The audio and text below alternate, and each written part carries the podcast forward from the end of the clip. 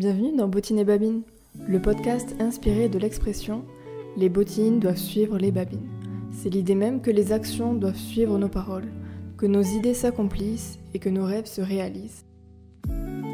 J'ai l'honneur d'accueillir dans ce premier podcast Mylène Paquette. Mylène est québécoise, navigatrice, conférencière et auteure. Et c'est aussi la première personne en Amérique à traverser l'Atlantique à la rame. Et c'est ce dont on a parlé dans ce podcast. On a abordé euh, son déclic à se lancer, la gestion du risque, des peurs, ce qui l'a aidé à mener à bien son expérience, et aussi toutes les émotions qui l'ont traversé du début à la fin. On a parlé du avant de partir et l'arrivée, le après. Tu verras que Mylène a un enthousiasme et une confiance naturelle qui poussent à l'admiration. Et elle nous prouve d'une certaine manière que toutes nos envies, même les plus folles, sont réalisables si l'on travaille pour. Alors je te souhaite une bonne écoute. Donc Mylène, tu es québécoise. Euh, et en 2013, tu as été élue, juste ça, la première personne des Amériques à avoir traversé l'Atlantique Nord à la rame euh, en solitaire. Et donc tu l'as fait en 129 jours. Oui. Euh, d'ailleurs, tu racontes cette aventure dans ton livre, Dépasser l'horizon. Oui, tout à fait. je vais commencer avec une question un, peu, un peu globale, mais qu'est-ce qui t'a amené à faire ça? Juste ça, c'est vraiment... je, je, pense que tu avais déjà un attrait pour la voile, pour, pour la mer, tout ça. Oui, en fait, je dis souvent que c'est une réponse qui ne vient, pas, qui vient pas seule. Ce n'est pas une réponse courte parce que il y a la réponse superficielle, la réponse profonde. Il euh, faut, faut, presque que je parle de mon cheminement avant de, de désirer mmh. Faire ça. Donc, euh, c'est quand même assez long comme réponse, mais je vais essayer de faire une, une réponse courte. Euh, je crois qu'à la base, j'avais besoin de trouver quelque chose d'essentiel qui me permette de vivre quelque chose d'absolu. Donc, je voulais me lancer dans quelque chose qui m'obligerait de m'y consacrer complètement parce que je voyais des enfants mourir, je voyais des familles perdre des enfants, je travaillais avec les enfants malades à l'hôpital Sainte-Justine et j'étais euh, en fait préposée aux bénéficiaires. Et euh, durant des années, donc, je me suis questionnée à savoir euh, où est ma place parce que je savais très bien que ma place n'était pas dans un hôpital. Donc, je n'étais pas très à l'aise dans ce milieu-là. Et puis, de fil en aiguille, ben, j'ai commencé à essayer plein de choses et j'ai découvert la navigation. Et c'est suite à un voyage à la voile, en fait, euh, trois jours à la voile, à naviguer avec ma soeur, son copain, mon amoureux aussi. Pardon, on était quatre sur le bateau. Et là, entendre toutes ces histoires des gens qui ont traversé euh, différentes épreuves sur différents parcours, euh, différents bateaux, différents océans. Donc, j'ai été vraiment, en fait, je suis tombée amoureuse de ce mmh. type de voyage-là. Et euh, ensuite, je suis revenue à Montréal avec cette intention-là de devenir une aventurière, une navigatrice auturière. Alors, euh, euh, de fil en aiguille, j'ai découvert qu'il n'y avait pas vraiment d'hommes et de femmes qui avaient réalisé, bien, en fait, provenant de l'Amérique, qui avaient réalisé le, parcours sur l'Atlantique Nord. Donc, à partir de là, c'est comme si je voulais m'approprier ce parcours-là, cet exploit-là. Et j'ai commencé à manger mes croûtes pour m'y préparer, j'ai fait des lectures et tout. Et euh, j'ai découvert que ce n'était pas possible de le faire sans euh, être capable de nager sous l'eau. Et moi, j'ai vraiment peur d'être immergée dans l'eau. On en parlera plus tard, oui. oui, oui. d'être immergée dans l'eau. Alors, euh, j'ai commis une croix sur le projet, puis c'est une enfant malade, gravement malade, qui m'avait inspirée d'aller vers mes peurs plutôt que de les fuir. Donc, suite à cette rencontre-là, je m'étais dit, ah, pourquoi pas? Donc, c'est comme si j'avais besoin pour moi-même de justifier un projet comme ça qui mobiliserait l'ensemble de mon entourage, qui me mobiliserait à 100% Je désirais quelque chose ardemment, puis quelque chose d'absolu, mais c'est comme si je n'avais pas de motivation valable pour le faire. le faire pour euh, l'aventure elle-même, ce n'était pas suffisant. Il fallait que je me trouve une mission à travers ça. Et quand j'ai euh, eu la discussion avec Cynthia, euh, cette patiente-là est décédée depuis. Elle est décédée quelques semaines après notre discussion, mais je l'ai côtoyée pendant des années, donc je la connaissais bien. Puis suite à cette rencontre-là, je me suis dit, ben, je, dois y arriver pour tous ces enfants qui réaliseront jamais leurs rêves.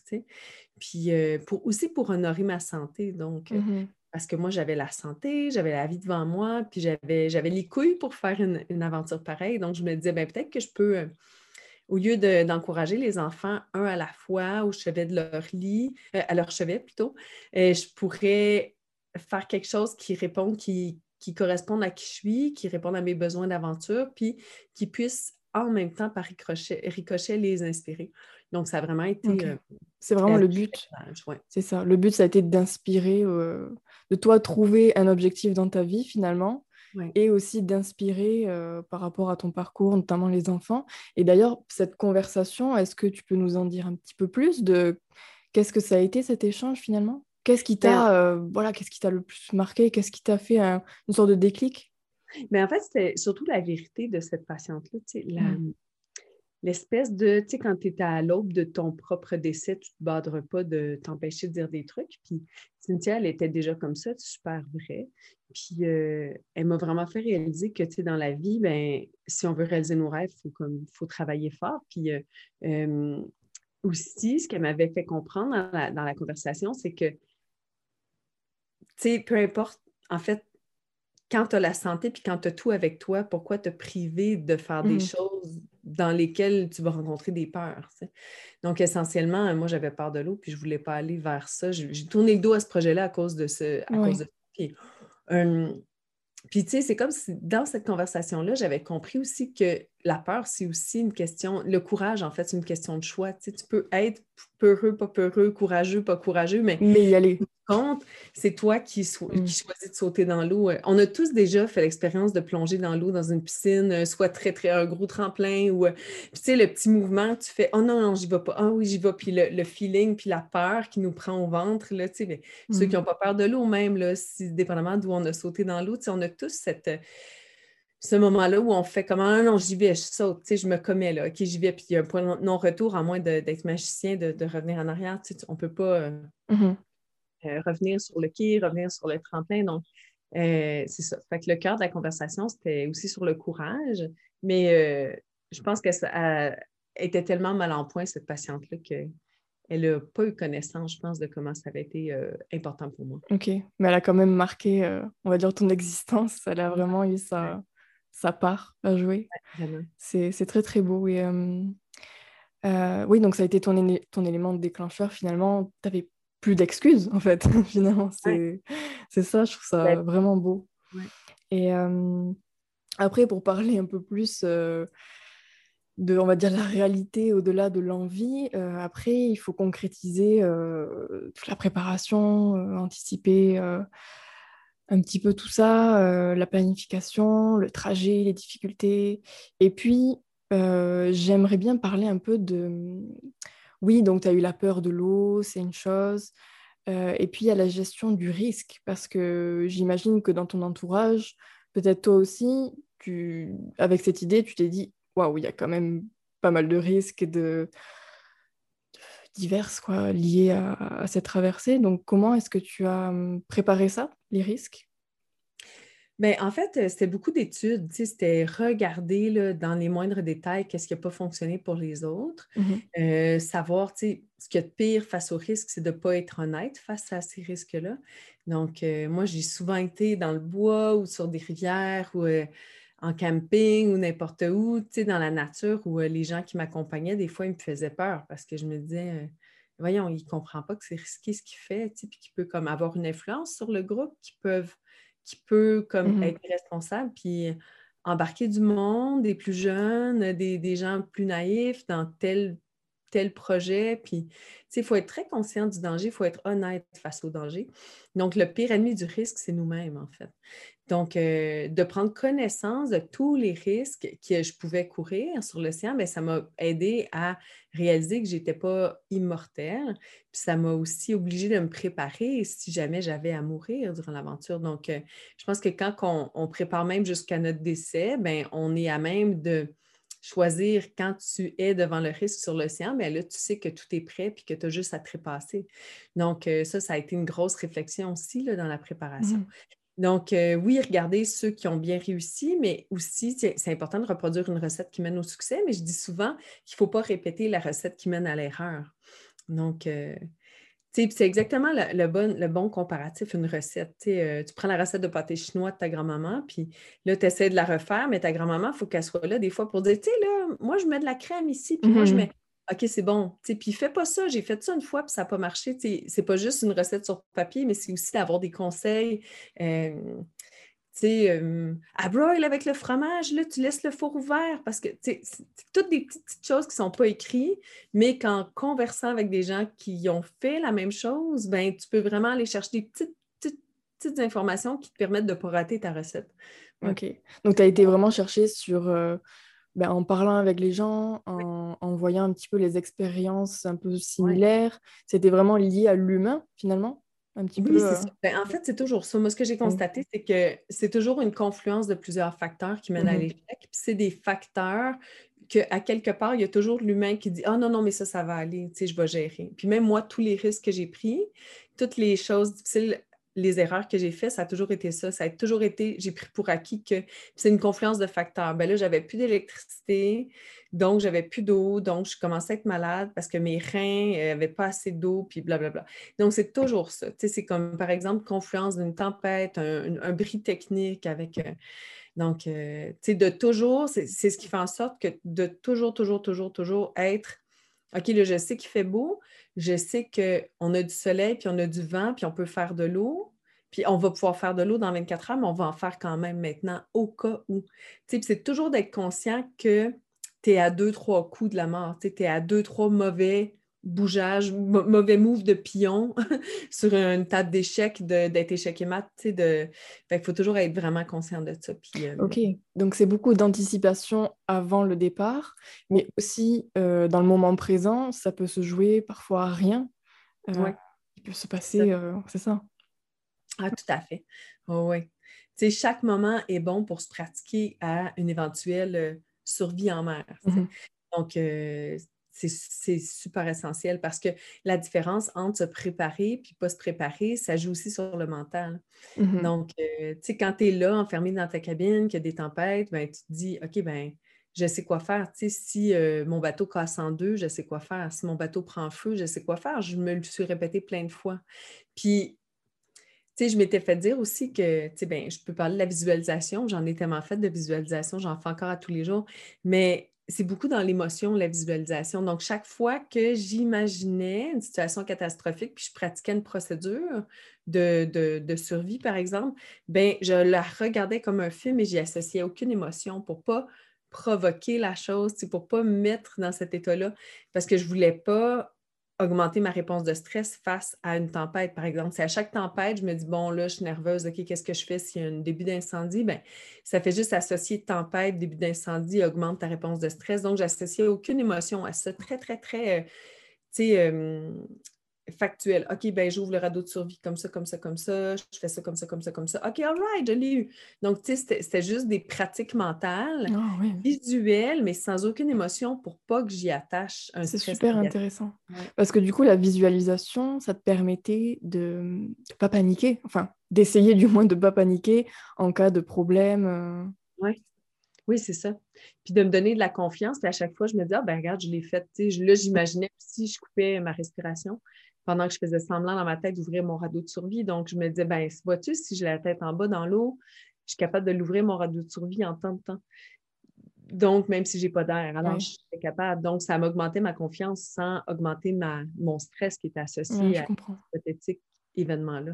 Donc, tu as mis en place aussi, voilà, plusieurs. Euh, j'avais d'autres questions liées à ça, mais euh, tu as eu plusieurs méthodes euh, de, pour la préparation mentale qui, j'imagine, étaient très importantes. On va en parler un petit peu plus tard. Euh, euh, c'est drôle parce que ça m'emmène à dire qu'il y a aussi beaucoup de déni volontaire. Parce que tu peux pas, toutes les fois où tu es stressé parce que, oh mon Dieu, mais je m'en vais en mer dans deux mois, ou dans un an, je vais être en mer, qu'est-ce que je fais? Mon Dieu, je ne sais pas ça encore, qu'est-ce que je vais faire dans fait? Fait qu'il y a aussi, tu sais, quand je dis être honnête face au danger, il y a aussi être capable sciemment de reporter à plus tard puis faire du déni mental. Parce que si j'avais été angoissée à chaque jour de ma préparation sur tout ce qui pouvait arriver, fallait juste que je mette ça dans une case, tu sais, puis me dire, OK, je vais regarder ça en mai 2012. Là, là on est en juin 2011. Tu sais, je suis, dans une autre aventure préparatoire, je pense à des trucs. OK, là, je mets ça dans une case dans ma tête, puis je fais du déni, là, ça va être réglé, mettons, telle date. Tu sais.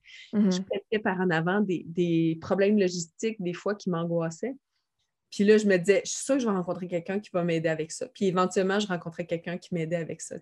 J'essayais de ne pas me laisser habiter par des angoisses parce que de toute façon, euh, c'est tout, à chaque fois qu'on est anxieux ou angoissé, c'est comme juste quelque chose d'hypothétique, de futuriste. Donc, si à moi, je faisais du déni, ah non, non, c'est correct, tout va être correct. Puis, tu sais, je pitchais ça par en avant en me disant que je vais rencontrer quelqu'un, puis ça va être correct. Quelqu'un qui va régler le problème de l'éolienne, quelqu'un qui va régler le problème de, du radeau de survie ou n'importe quoi.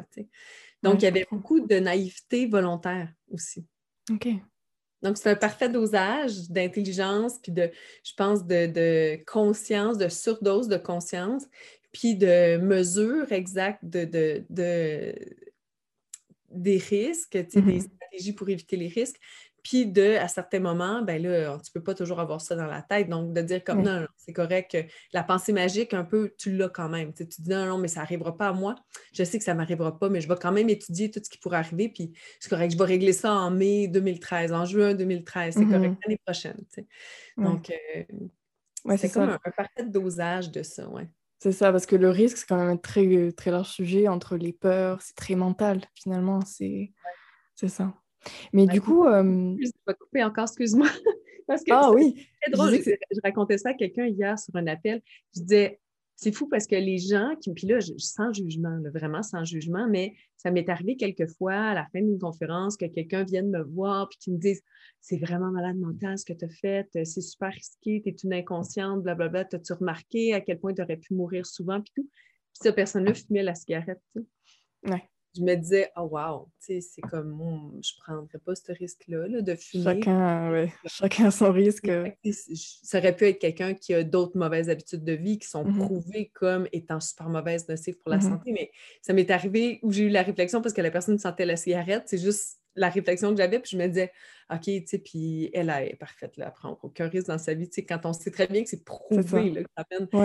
Fait que chacun prend son risque, puis le risque qu'on veut bien prendre, euh, c'est bien nos affaires à nous. C'est juste que moi, ben, je l'expose, ce risque-là. Fait que je me dis, bon, sans jugement, les gens viennent me voir, puis ils me, ils me disent à quel point je suis folle d'avoir fait ça. Mm-hmm. Mais eux, ben, ils ont d'autres risques qu'ils prennent. Fait que je ne plairai jamais à tout le monde. On est 8 milliards, fait que je ne plairai jamais aux, aux 8 milliards sur Terre, puis il y en a plein qui vont me trouver complètement folle d'avoir fait ça, puis c'est correct. Puis il fallait que je sois capable de vivre avec le jugement à travers tout ça. C'est ça, j'imagine qu'il y a eu beaucoup de jugements autour de. Même avant, après, euh, c'est ça. C'est comme. Euh, ouais. J'imagine, oui. Et pour parler après ben, du moment où ça y est, t'es lancé, j'aimerais que tu nous aides à imaginer qu'est-ce que c'était ton quotidien sur le bateau. Est-ce que tu avais une planification chaque jour, il fallait que tu aies des obligations? Est-ce que tu avais un planning voilà, précis? Voilà. C'est drôle le quotidien parce qu'il y a plusieurs quotidiens différents. il y a le quotidien, je peux ramer, donc mmh. les conditions sont belles, je peux ramer, je peux avancer. Il y a le quotidien gestion de crise parce qu'il y a eu plein de crises durant toute l'aventure. Puis il y a le quotidien, je ne peux pas ramer aussi. Donc, c'était toujours à moi de m'adapter à, à l'événement du moment. Puis ça a été extrêmement difficile aussi dans la traversée de asseoir une routine dans une traversée, dans un moment à travers lequel il ne pouvait pas y avoir de routine. Parce que les conditions météo étaient exécrables. J'ai eu 29 systèmes dépressionnaires entre les deux mmh continents. Ça a été une année terrible pour traverser l'océan. Il y a eu des problèmes logistiques, il y a eu des problèmes avec, par exemple, la garde côtière euh, qui voulait que j'abandonne. Tu sais, mon équipe gérait vraiment des, des dossiers, puis ils ne pouvaient pas parler de tout, sinon ça me déconcentrait. Il y a aussi ma compagnie d'assurance qui a dit non, non, non, l'assure plus, elle n'est plus assurée à partir de telle date. Mon, avocat, mon avocat est rentré là-dedans. Tout ça, eux vivaient un stress énorme. Puis des fois, tu sais, je ne les sentais pas vraiment toutes là, mais ils étaient préoccupés par plein d'autres problèmes qui devaient régler. Puis chacun dans l'équipe au sol aussi, la, traversée a eu un impact énorme dans leur vie personnelle. Donc, eux autres, ils ont eu beaucoup, beaucoup de défis aussi à cause de cette traversée-là dans laquelle ils s'investissaient beaucoup trop. Donc, euh, c'était comme s'il y avait toujours des petites crises à travers des moyennes crises, à travers des grandes crises. Puis toutes ces, ces crises-là étaient, étaient, comme en trame de fond. Puis on devait apprendre à composer avec tout ça en essayant de dire non, non, non, mais il faut que je rame 8 heures, laissez-moi tranquille. Sauf que des fois, ben, il fallait que je sois assez forte pour dire OK, ben, par exemple, une journée type, la journée type de rêve sur papier, c'était je me lève à 6 heures, je mange, je regarde ma météo à 7 heures, je rame jusqu'à 10 heures, 11 heures, midi. Tu sais, je peux ramer 3, 4, des fois plus 4 que 5 heures. Et là, après ça, je prends une pause, je prends des photos, je fais des transferts de photos dans mon ordi, je prends mes courriels. Après ça, euh, je fais une sieste d'une demi-heure, puis je me remets à ramer, puis je rame un autre cinq heures. Ça, c'était la journée type très, très. Euh, OK. Ça donne une idée déjà. OK. Oui, ça, c'est comme sur l'Atlantique Sud. Tu sais, l'Atlantique Sud, le parcours que j'ai fait en 2010, mmh. c'est de la houle, c'est le vent des alizés. C'est comme exactement une journée type dans ce, sur ce parcours-là. C'est archi comme tu rames, puis tu dors, puis tu manges, puis tu fais juste ça parce que la météo est toujours pareille, il y a plein d'animaux, il y a plein de wildlife, puis tu sais, t'es es super comme... Euh, c'est comme un rêve là, que tu vis dans l'Atlantique. Tu rames, tu dors, puis tu fais ta météo, puis c'est tout, tu sais. Mais dans l'Atlantique Nord, c'est comme c'est comme être dans un endroit où tu n'as pas d'affaires. Déjà, tu es ramé sur l'océan, tu as, l'impression que tu n'as pas d'affaires là, mais il y a des centaines de personnes qui le font.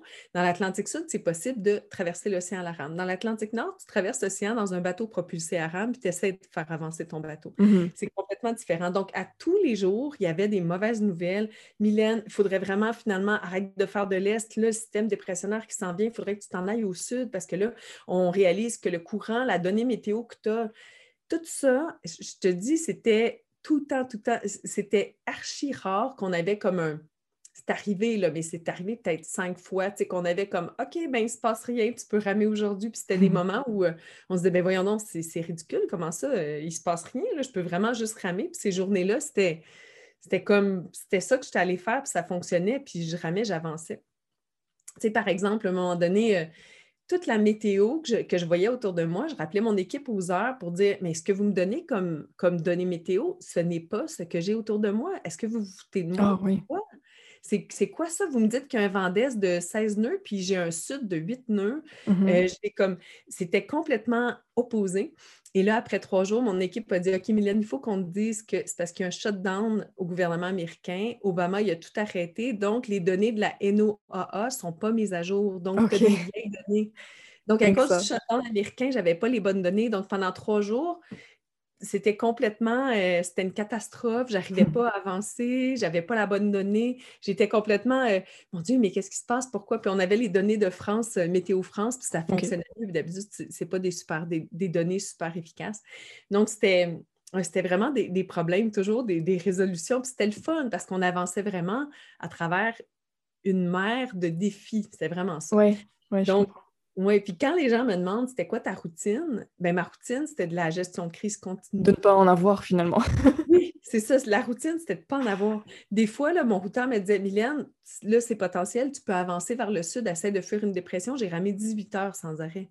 Donc, tu sais, je mettais un, tu sais, mon ordinateur portable qui était tout petit, là, je le mettais sur ma couchette, je fermais la porte, je mettais le son dehors, puis je regardais Sex and the City toute la nuit, puis je je me levais à toutes les 20 minutes pour changer d'épisode, puis je, je ramais. Fait que les gens ne s'imaginent pas ça. Ah ouais, regarder la télé en ramant. mais qu'est-ce que tu as à faire? Il n'y a pas de vague, il n'y a presque rien. Puis c'est la nuit. Plafond, plafond tout couvert, tu ne vois pas d'étoiles. Ben, je me dis, OK, ben si je regarde ça, ben il faut que je rame. Puis j'essayais. Puis là, j'essayais à chaque épisode de faire plus vite, puis mieux. Puis, on a chacun nos motivations. Fait que ça, ça peut être une journée, tu sais. Fait que c'est drôle parce que il n'y avait pas vraiment un quotidien, un copier-coller à tous les jours. Puis à travers ça aussi, au début, je pensais qu'un quotidien, ça pouvait s'installer dans une traversée comme ça, puis ça ne s'installait pas. Puis j'avais beaucoup de frustration parce que je me disais, mais voyons, tu sais, je devrais pouvoir ramer comme je l'ai fait en 2010 avec les cinq gars avec qui j'ai traversé l'océan. Puis là, j'avais comme euh, quelqu'un qui m'aidait dans mon équipe qui disait, ben lui, il était comme très, très euh, sportif, c'est un Olympien, puis il disait comme non, il faut vraiment que tu rames, il faut que tu rames. Puis là, il y a quelqu'un d'autre dans mon équipe qui me disait non, mais Mylène, même s'il faut que tu rames, ce qui est important, c'est ta santé. Il faut vraiment que tu fasses de l'eau, puis il faut vraiment que tu aies une routine d'hygiène pour pouvoir mmh survivre. Tu n'oublies pas que tu es dans un milieu hostile. Fait que, oui, il faut que tu rames, mais si tu, si tu rames et tu n'as pas d'eau, tu ne te rendras même pas la semaine prochaine. On n'est pas en performance ici. Tu n'es pas là pour le faire le plus rapidement possible. Donc, j'avais plein d'input de plein de membres de mon équipe au sol qui ne se parlaient pas tous au début. Donc, j'avais plein de trucs qui soient comme, tu sais, des fois, papa et maman ne disent pas la même chose, mais là, imaginez, là, on a 10 personnes qui ne disent pas la même chose. Donc, c'était à toi de faire ton propre euh, chemin avec ça. Donc là, il a fallu que je dise, OK, arrêtez là, avec vos jugements mm-hmm. et tout, là, puis c'est moi qui décide. C'est quand même moi la leader de ce projet-là, fait que c'est moi qui décide. Donc, ma routine, c'est ça. Puis si je ne fais pas ça, c'est parce qu'il y a quelque chose que moi je juge plus important que ça, comme réparer les rames, réparer les antennes, euh, réparer la fuite d'eau parce qu'il y a de l'eau qui rentrait dans ma cabine. Donc, le technicien, il sait à quel point ça peut faire en fait, euh, rendre une traversée, euh, la, faire connaître l'échec. Tu sais, j'ai mmh juste le mot en anglais, mais ça, peut mettre en péril la traversée. Et le gars qui est là, l'entraîneur, lui, il veut juste que tu rames, tu rames, tu rames. Puis lui, ben, il est content d'être dans ton équipe au sol puis de dire que c'est lui l'entraîneur. Fait que lui, ben, il a tout avantage de dire que de t'encourager à ramer. Donc, le quotidien était fait de recherche de solutions, de tentatives, d'essais-erreurs avec langue parachute, avec langue flottante pour stabiliser le bateau dans des conditions mmh difficiles. Le quotidien était fait de ça, beaucoup plus de que de je rame quatre heures, je me repose, je rame quatre heures. Tu sais, c'était. Euh, moi, j'essaie d'imaginer, quand, quand, je le raconte aux gens, c'est de dire imaginez-vous une journée au bureau où vous pensiez que vous allez travailler sur telle, telle chose, puis que ça n'a jamais fonctionné. C'est la même chose. c'est toujours, toujours comme ça tous les jours. Mmh donc, euh, ouais, fait qu'il n'y avait pas vraiment de routine. Je trouve que c'est important voilà, de, parler de tout ça parce que quand on lit euh, telle personne a fait ça, euh, oh, ben, il a réussi, c'est cool, c'est très bien, mais derrière, on n'imagine jamais tout ce que tout ce qu'il y a eu, les difficultés, le quotidien. Donc, je trouve intéressant en fait, d'en parler, de le relever. Ouais, c'est vrai. C'est vrai qu'on n'imagine jamais derrière qu'est-ce qu'il y a comme difficulté. Ouais. Et c'est ça, par rapport à tu disais que tu avais peur de l'eau. Ouais. Et finalement, tu te lances dans une aventure où tu traverses carrément un océan. Et ça, j'avoue que c'est quelque chose qui, c'est la chose qui me fascine le plus avec ça, avec, toi, c'est que tu, sais que tu pars avec cette peur, tu l'as, mais euh, tu fais limite la chose la plus folle que tu puisses faire dans cet élément-là. Et voilà, je, voulais en parler de ça aussi comment est-ce que tu as géré On sait que tu as eu la motivation de la conversation avec la jeune fille, il y a eu voilà, plusieurs motivations de base, mais quand même, qu'est-ce que comment tu arrives à y aller, tu vois? Oui. Ben, en fait, c'est sûr qu'au départ, moi, j'ai compris en cours de route dans ma préparation que je pense qu'on généralise beaucoup nos peurs. Puis il faut faire mmh attention quand on parle. Tu sais, j'ai peur de l'eau, ben c'est pas vrai parce que je bois de l'eau à tous les jours. De quoi tu as peur? C'est ça. Fait de quoi tu as peur vraiment? Puis il y avait une coach qui me disait quand tu te poses la question, mais c'est quoi qui te fait peur? Une, des réponses suffit pas. Il faut vraiment que tu grattes puis tu mmh creuses que tu écrives puis que tu essaies de trouver pour toi-même c'est quoi, qu'est-ce qui te fait peur. Donc, j'ai réalisé que, ben, c'est sûr, ce qui me faisait peur, c'est ce qui m'a traumatisé, c'est Jazz, les films d'horreur de mon enfance. c'est sûr que c'est ça, même dans une piscine, j'avais horreur de me baigner. Mm-hmm. Donc, la psy me disait, ben, même ça, c'est pas suffisant. Euh, donc, tu sais d'où ça vient, mais ça ne veut pas dire, ça ne t'explique pas pourquoi tu as peur, parce que tu pourrais avoir été traumatisé par euh, un autre film d'horreur qui mm-hmm. aurait peur d'autre chose, mais ce serait la même peur. Donc, je pense que ce qu'il y avait sous cette peur-là, c'était de me placer dans une position de vulnérabilité puis qu'il n'y ait personne qui puisse venir m'aider. OK. ça, c'était la vraie peur dans la peur de l'eau. Tu sais, parce que quand tu tu sais, as peur de l'eau quand tu es petite. Tout le monde a vu jazz, en tout cas à mon âge. Mm-hmm. On est né des années 80, tout le monde a vu jazz, puis on a tous eu bien peur. Puis là, on se pousse à l'eau au bout d'un quai, puis là, jazz, jazz, requin. Puis là, tout le monde se. Oui, tout le monde se fait peur. Exactement, tout le monde se fait peur avec ça. Donc, c'est un peu comme pourquoi j'avais peur de l'eau, c'est que j'ai peur d'être placée ou de me placer dans une position de vulnérabilité, puis que mm-hmm. personne ne soit là pour venir m'aider. Donc, quand on comprend ça, on se dit, OK, bon, comment je peux aller sur l'eau d'abord? C'est de me placer dans une position de vulnérabilité, mais je vais m'arranger pour avoir de l'aide en tout temps. Donc, être, donc, être hyper connecté, puis connaître, euh, bon, quels sont les bateaux autour de moi, qui, qui peut venir m'aider, c'est quoi les mesures internationales en cas de, par mm-hmm. exemple, détresse en mer et tout ça. Et de me réconforter avec tout ça. Et d'y aller vraiment comme, euh, en fait, de ne pas me sentir seule. Parce que ma peur, c'est d'être seule puis que personne ne puisse venir m'aider. Donc, de ne pas me sentir seule à travers ça. Donc, il y a une partie de la peur qui peut être réglée en la, en la verbalisant. La, décortiquant aussi. En la décortiquant, mm-hmm. puis en, en, lui autorisant d'exister aussi, cette peur-là. Mais il y a une autre partie de la peur qui est vraiment, OK, je vais être sur l'eau pendant 100, 150 jours, j'ai aucune idée de combien de temps. J'ai pas peur d'être sur l'eau, mais peut-être qu'il va falloir que je descende dans l'eau, puis je le sais, il y a un moment où je vais devoir descendre. Donc, je me suis préparée en me pratiquant descendre dans l'eau toute seule. Tu sais, je l'ai faite euh, euh, quand j'ai traversé l'océan en 58 jours avec cinq coéquipiers. Je faisais le tour du bateau toute seule, en plein milieu de l'océan, je nageais autour du bateau, mais ce n'est rien à comparer d'être seule littéralement depuis 80, 100 jours et de plonger sous le bateau, puis qu'il n'y a personne qui regarde s'il y a des requins. Tu, tu comprends? Donc, je m'étais entraînée à être seule dans l'eau. J'étais allée à la piscine olympique toute seule, euh, faire des longueurs. Puis ça, c'est vraiment, même aujourd'hui, ça ne me tenterait même pas d'y aller à la piscine olympique, faire des longueurs. Tu sais, je suis encore habitée de cette angoisse. OK.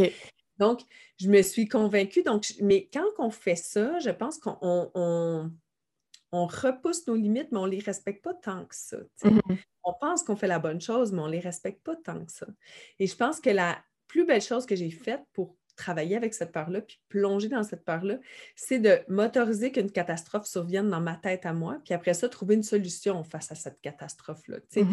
J'imaginais une attaque de requin, puis je me dis, OK, ben c'est juste ça. OK, c'est comme puis après, tu sais, il va. Fait que c'est comme si l'issue d'une catastrophe sous l'eau, une attaque de requin, ça me faisait plus peur parce que je comprenais que ben, c'est pas la fin. Puis, tu sais, toutes les croyances qu'on a associées à la mort, puis, tu sais, qu'est-ce qui se passe après et tout. Puis après, c'était vraiment gérer la catastrophe. Tu sais, s'il y a un requin qui arrive, qu'est-ce que je fais?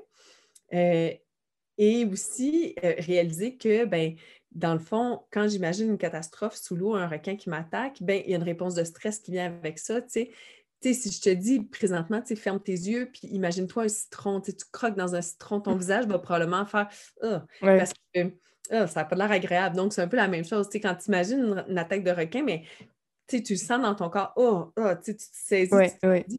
fait que c'est la réponse de stress. Donc, mmh plutôt que tu imagines une situation catastrophique, tu l'encourages, ben, ta réponse de stress, elle grimpe, elle est associée à, ce dont tu as peur. Puis euh, là, j'ai fait plein de visualisations pour essayer de, oui, dédramatiser, mais trouver des, trouver des solutions rocambolesques qui ne se peuvent pas. Si, si je fais, vraiment je faisais face à un requin, puis tout ça, ça m'a aidé à imaginer que je puisse ressentir des émotions positives après avoir plongé dans l'eau. Puis je pense que c'est ça. Tu sais, quand on visualise quelque chose, c'est d'y associer quelque chose de super positif au niveau des émotions. C'est ça qui va nous motiver à aller de l'avant. Puis qui va comme nous aider à tout faire en sorte mmh pour pouvoir aller de l'avant. Ouais. OK, donc c'est vraiment encore une fois la visualisation qui t'a aidé à un peu dédramatiser, euh, encore une fois, les peurs, euh, tout ce qu'on peut s'imaginer euh, qui pourrait se passer. c'est très intéressant, c'est un, un, bel outil oui. Je pense. C'est drôle parce qu'il y a des peurs qui surviennent aussi durant une traversée comme ça. Tu sais, moi, à un moment donné, je, je l'avais dit à un journaliste, puis ça avait passé dans le journal, puis ma soeur m'avait appelé en pleurant. T'as peur de ça? Pourquoi t'as dit ça au journaliste? Les enfants, ils ont peur. J'avais peur, tu sais, je me disais, mon Dieu, tu sais, euh, qu'est-ce qui arrive si euh, il y a des extraterrestres qui arrivent et qui m'enlèvent? Tu sais, il va juste rester mon bateau, personne ne va savoir ce qui m'est arrivé.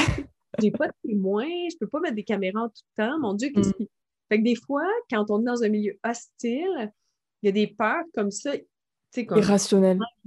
irrationnelles qui surviennent. Puis là, il faut apprendre à OK, ben là, il faut que je compose avec cette peur-là, parce qu'elle est vraiment là. Ça fait trois jours, j'y pense. Puis là, j'ai comme peur quand je vois de la lumière dehors. Puis OK, ben là, il faut que je reconnaisse que c'est une peur qui est irrationnelle, mais il faut que faut que j'en parle puis que j'essaye de sortir ça de ma tête. Ah, c'est super intéressant. Et euh, moi, je m'imaginais, euh, quand j'ai, voilà, j'imaginais ton tracé, il y a ce moment où tu es, on va dire, entre les deux continents et tu es vraiment au milieu, on va dire. Est-ce que, pour moi, ça, ça me procurerait vraiment une, grosse angoisse de me dire que je suis vraiment au milieu euh, de l'océan, j'ai fait la moitié. Est-ce que tu as eu ce genre de peur qui, qui te sont venues? Pas vraiment. La seule chose, euh, non, j'avais pas. Parce qu'il faut dire que quand tu t'embarques là-dedans, c'est pas parce que tu as peur de ça. Mm-hmm. ces, émotions-là, tu es prête à y faire face, les petits moments de panique qui peuvent survenir et tout. Fait que moi, j'ai jamais. Euh, non, je me suis. Puis là-bas, je me sentais quand même chez moi. Mon bateau, mon antre, mon habitacle, le ventre de mon bateau, je me sentais vraiment chez moi. Fait que. Non, ça m'a jamais vraiment fait peur. C'est sûr qu'à un moment donné, à plusieurs moments, quand j'étais sur des houles énormes de 12 mètres, c'est des vagues super longues, j'étais en haut, je sortais sur le pont, je me tenais sur les, garde-fous, puis je voyais l'horizon. J'avais jamais vu aussi loin de toute ma vie, donc je me disais, OK, je suis là-dedans. Hmm. C'est à ces moments-là que tu t'es rendu compte de l'endroit où tu étais. Parce que quand tu es très haut, tu vois très loin. Puis là, je me disais comme, ah ouais, je suis vraiment là-dedans. Là, c'est pas comme un rêve. Puis moi, j'aime beaucoup la, la, physique quantique et tout. Puis j'ai beaucoup mmh lu là-dessus. Puis je me disais, ah ouais, mais c'est peut-être juste une. C'est peut-être juste une, une... La pression Ouais, tu sais, une film ou tu sais, une, une, Voyons, comment est-ce qu'on appelle ça en physique quantique? C'est une, une, un truc virtuel, tu sais, c'est une mm-hmm c'est une dramatisation, c'est comme un programme qui joue. Fait que, des fois, je me disais ça parce que je me disais, ça peut paraître angoissant de voir toutes ces vagues autour de moi, puis toute cette présence, cette énorme quantité d'eau autour de moi. Puis il y a des choses qui me faisaient vraiment plus peur. C'est drôle. Tu sais, quand je voyais des déchets plastiques, quand je voyais des déchets nautiques, des filets de pêche, puis je voyais tellement de présence d'animaux, j'avais plus peur à cause de ça. Que pour ma petite personne. Ça, c'est vraiment revenu très régulièrement durant la mm-hmm. traversée. Je voyais des quantités de déchets, puis je me disais, j'étais plus angoissée puis anxieuse par rapport à ça. Oh mon Dieu, mais qu'est-ce qu'on va faire? Mon Dieu, pourquoi il y en a autant? Puis je comprends pas, mais qu'est-ce que je peux faire? Puis j'en ai parlé beaucoup. J'ai beaucoup travaillé dans, dans, euh, plein d'organismes qui veillent à, la protection des océans puis à, la communication de tout ça. Puis ça, ça, me faisait presque plus peur finalement, parce que ma petite personne, tu, tu te rends compte à quel point on est très insignifiant quand tu es seul mmh face à la nature. Puis ça, même si c'est tout petit, les morceaux plastiques, puis tu envoies juste un à la fois ou tu envoies une batch à, la fois, mais c'est comme si ça, c'était beaucoup plus grand que moi, puis ça me faisait plus peur. C'était vraiment euh, des moments que j'avais difficulté, j'avais beaucoup de difficultés à composer avec ça. Ouais. Est-ce que c'est à ce moment-là que que ça t'a sensibilisé aussi euh, à ce côté-là, la protection de l'environnement, euh, de l'océan, euh, des déchets, tout ça? Ben, c'est plus durant ma première aventure là, que j'ai été sensibilisée mmh en 2010. Puis au large du Maroc, quand on était parti, il y avait eu comme des pas des floods, mais des. Euh, pas un ouragan, mais en tout cas, les eaux avaient monté. Je ne sais plus c'est quoi le nom de, cette, ce, phénomène-là. Mais euh, il y avait eu comme un peu comme des inondations. Donc, tous les déchets, il y avait tellement de déchets sur le bord des. sur les berges et tout. Puis euh, ça m'avait vraiment choqué mais j'étais très consciente de ce problème-là. Mais c'était pas même pas tant la quantité de déchets que la, en fait, au début de l'aventure, on était six, mais on était six jusqu'à la fin. Mais au début de l'aventure, sur les six, tout le monde était outré de la présence des déchets. Puis plus le bateau avançait, mais il y a certains gars avec qui j'étais qui disaient Arrête de parler de ça, c'est fatigant, là, on ne peut rien ah. faire de toute façon. Et c'est cette réaction-là qui me faisait plus peur. Donc, ça, ça me dérangeait plus de banaliser la problématique, puis de faire on peut rien faire, puis rien ne va plus, de toute façon, que les déchets en tant que tels. C'était mmh. vraiment l'attitude face à ça qui me dérangeait très intéressant parce qu'on peut le retrouver un petit peu aujourd'hui. Euh, évidemment, on est même mondialement sensibilisé à ça, on le sait, il y a tellement de, de problèmes liés à ça. Mais euh, pour revenir à ta traversée, euh, donc pareil, au niveau, tu disais que tu y avait la possibilité de voir des requins, il y avait... Qu'est-ce que tu as vu comme faune, on va dire? Oui, ben j'ai vu, euh, mon Dieu, des baleines, mmh. euh, poissons, euh, cet énorme poisson bizarre beige, là, je pense que c'est un poisson lune, là, comme un rond, c'est vraiment bizarre. Oui, De côté, là, qui était venu me voir à la surface de l'eau, une tortue. J'ai même vu un genre de serpent de mer, c'était vraiment particulier. OK. Oui, un truc assez que je parlais à ma, la fille qui me suivait, spécialiste des mammifères marins, puis j'ai expliqué c'était quoi, puis elle disait euh, Non, je vois pas du tout ce que tu as vu. Qu'est-ce que que tu as vu? Un mirage, tu sais, ça avait comme 20 pieds de long, puis ça faisait vraiment ça vers oh, moi. Oui. tu sais, c'était quoi? Puis elle me disait, ben, je vois pas, là, je, ne les connais pas tous, moi, c'est plus les mammifères que je connais, donc je me disais, OK, ben, merci. Alors, c'était spécial de, de, savoir que c'était la personne à qui je parlais, je savais même pas qu'est-ce que c'était. Et euh, d'ailleurs. Um... Les jellyfish aussi qui peuvent être très dangereux, là, que j'ai vu régulièrement aussi. Ok. Et euh, parce que tu disais que tu avais peur de l'eau, est-ce que euh, la peur, euh, mettons, de voir une baleine sous ton bateau, ça en faisait partie? Non, c'est sûr que c'est très impressionnant quand on les voit s'approcher rapidement, tu sais, quand on en voit beaucoup aussi. Là. Donc, baleine, dauphin, c'était très, très présent. Mmh Puis non, c'est la baleine bleue que j'ai vue qui m'a quand même approché. C'était pas approché si proche, mais quand même passé près de mon embarcation. Mmh Puis elle a comme bifurqué. En tout cas, ce que je voyais, c'est qu'elle a changé de direction. Elle est venue me voir, puis elle, a continué son chemin. Donc, le moment entre OK, je la vois à l'horizon, puis Ah, je pense qu'elle vient me voir, et elle s'en retourne, ça, ça a été comme un moment où je me suis dit, mon Dieu, euh, elle est quand même grosse. Puis ce qui m'impressionnait, c'est qu'elle ne déplace pas tant d'eau que ça. Tu sais. Elle ne mmh fait pas de, de, grosses vagues ou de tellement doux, c'est voluptueux, c'est immense, tu sais, très calme et tout. Puis il y a des plus petites baleines qui s'énervent, qui sont super. Euh, OK, oui, tout est différent. Mmh. elle, m'inspirait euh, beaucoup de confiance, puis de, contenu aussi, de, de constance ou de... De, paix, peut-être? Oui, de paix aussi, oui. Hmm. Ah, peut-être. Non, c'est intéressant. Donc, ouais, Et, Surtout les oiseaux aussi, j'en parle souvent parce que les gens pensent a presque pas d'oiseaux en haute mer, mais il y en a. Moi, en tout cas, j'en ai vu à tous les jours. Ah oui, c'est bon à savoir. Et il me semble que tu participais à une recherche scientifique? Oui, c'est ça. C'était, euh, en fait, je faisais du, je recueillais des informations pour voir s'il euh, y avait possibilité euh, éventuellement de faire une recherche. on m'a donné un, hydrophone, on a installé ça sur mon bateau, puis on m'a dit, ben, reviens avec des données, là, le plus que tu es capable. On a eu des petits problèmes parce que j'arrivais pas à enregistrer sans qu'il y ait de, bruit parasite sur l'embarcation, les vagues, la météo n'était pas assez bonne pour faire beaucoup d'enregistrements, mais on avait quand même des pas pires enregistrements, oui. OK. J'entendais des leviers sismiques au site de Terre-Neuve. Donc, euh, tu sais, des leviers sismiques, c'est ce qu'ils font pour euh, voir s'il n'y a pas des nappes de pétrole, des, pétrole. Donc, j'entendais ça. J'entendais des conversations, de, des chants de baleines. Des, ah oui. Ah, c'est ça, tu pouvais écouter ce qui se passait sous l'eau. Mm. Et puis, il y avait toujours du bruit, en fait. C'est un peu ça que ça m'a ben, permis, que ça j'ai pu permettre ça, c'est de constater qu'il n'y a pas aucun endroit où il n'y a pas de bruit. Euh c'est en tout cas que j'ai visité, il n'y a pas d'endroit où il n'y a pas de bruit. Oui, c'est ça. Même sous l'eau, sous l'océan. puis tu sais, c'est ça. Puis les gens pensent souvent que l'océan, c'est un grand désert, mais tu sais, même le désert, c'est extrêmement vivant. Il, y a, mm-hmm. de la vie partout. Mais en mer, c'est incroyable, surtout à la pleine lune. Tu n'es jamais ah seul. C'est incroyable. C'est la fiesta à la pleine lune, les poissons qui sautent, les poissons volants. C'est tellement impressionnant. Il faut vraiment le vivre, hein, ça doit être euh, ah génial.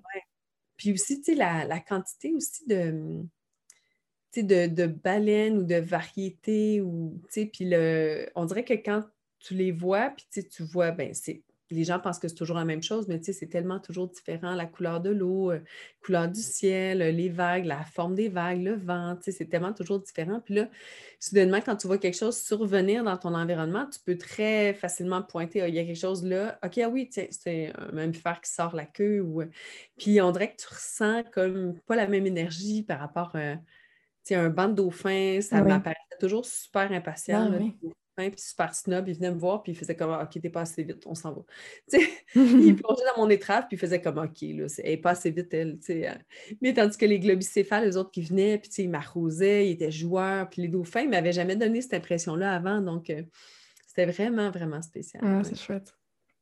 Mmh. Et du coup, toujours par rapport à ton quotidien sur le bateau, j'aimerais parler un petit peu de l'hygiène, de l'alimentation de, l'adaptation de ton corps aussi. C'est super intéressant parce que finalement, tu étais sur un petit espace réduit. Mmh déjà, au niveau de l'alimentation, comment est-ce que tu t'es préparé pour ça? Voilà, Est-ce que tu as fait appel à on va dire, un spécialiste?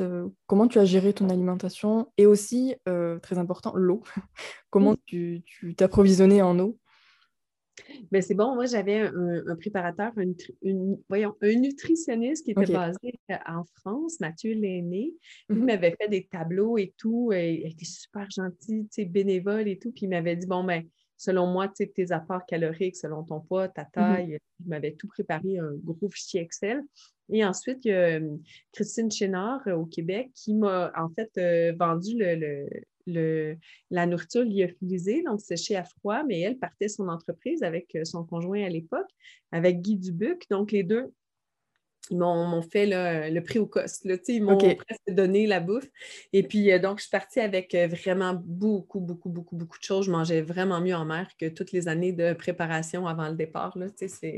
J'ai vraiment mieux mangé. C'était un festin à tous les jours. Tu n'étais pas malheureuse à ce niveau-là. non, non. J'étais malheureuse dans les années de préparation, mais pas en mer.